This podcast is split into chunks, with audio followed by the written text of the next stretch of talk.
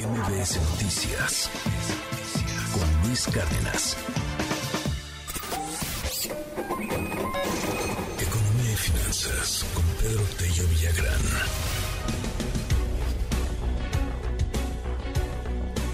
Fíjese, por ejemplo, cómo está reduciendo los escenarios de bajo crecimiento para el 2023, no solamente de México, sino del mundo. ¿Por qué, querido Pedro Tello? Te mando un abrazo. Muy buenos días. Buenos días. Qué gusto saludarte a ti y también a quienes nos escuchan. Yo no recuerdo que en algún informe del Fondo Monetario Internacional sobre el estado de la economía mundial o en alguna presentación de los resultados de ese informe, el responsable del área de estudios económicos empezara con la frase de lo peor está por venir. Y ciertamente esa frase encierra un significado que va mucho más allá de lo ocurrente que es para los medios de comunicación una frase breve y contundente como esta misma. Y es que en efecto, a ver, el Fondo Monetario Internacional presenta cada tres meses su reporte sobre el estatus de la economía mundial y al mismo tiempo sus pronósticos de lo que habrá de ocurrir en la actividad económica mundial y en los principales países y regiones del planeta. Hace 12 meses, Luis Auditorio, el Fondo Monetario Internacional estimaba que la economía mundial iba a tener un crecimiento en el 2022 de casi el 6%. Hoy está pensando que el crecimiento será de la mitad. Hace 12 meses esperaba que la economía de Estados Unidos avanzara más del 5%, hoy espera que avance menos del 2%.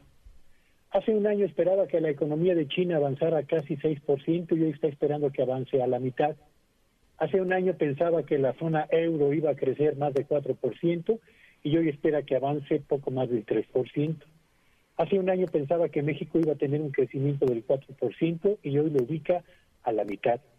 Así que el Fondo Monetario Internacional ha sido muy preciso cuando ha señalado lo peor está por venir, porque la tercera parte de la economía mundial está en un auténtico riesgo recesivo en el 2022 o en el año 2023 y anticipa el Fondo Monetario Internacional que en el año 2023 estaremos frente al panorama de crecimiento económico mundial más bajo desde el año 2001 y remata con la siguiente precisión.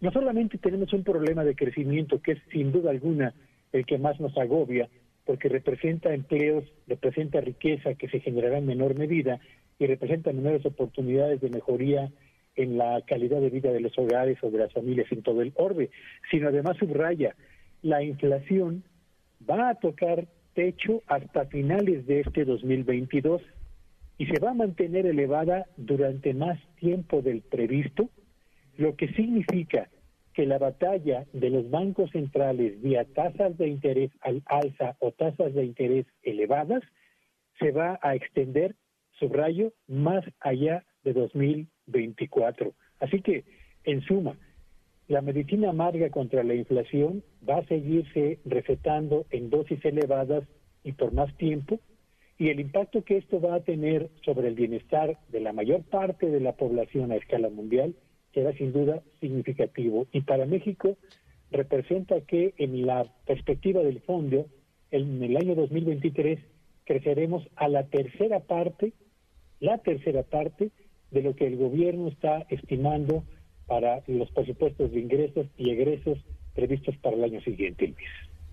Oye, a ver, esto eh, para todos nuestros, amigos en el auditorio, para todas las personas que están escuchándonos, querido Pedro, eh, representa eh, que hay que tener mucho cuidado con las expectativas del siguiente año, ¿no? Inclusive para las mismas empresas, o sea, lo que estás pensando crecer, lo que estás pensando vender, hasta dónde quieres llegar, etcétera, etcétera. Hay que tener cuidado, no, no va a estar tan fácil el siguiente año con el crecimiento global y, y da miedo cuando escuchas al FMI hablar de recesión global, o sea, no es una bronca de un país o de, o de otro, es una bronca generalizada de un año que se siente para muchos podría terminar por estar estancado prácticamente económicamente o, o hasta peor en estas recesiones.